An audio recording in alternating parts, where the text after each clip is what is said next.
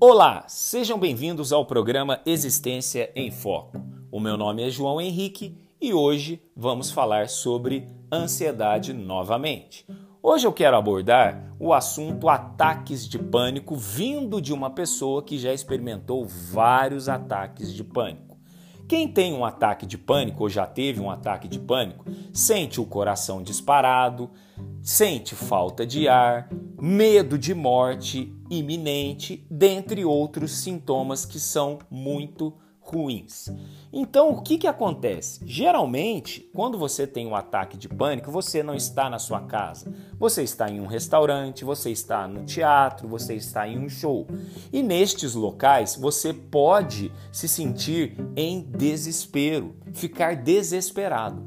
Uma dica que eu dou para vocês, vindo de um ansioso, é lembrar-se da respiração consciente. Eu fui aprender a questão da respiração consciente quando eu passei a estudar a filosofia budista e comecei a meditar. Então, quando você experimentar um ataque de pânico, o que, que você deve fazer?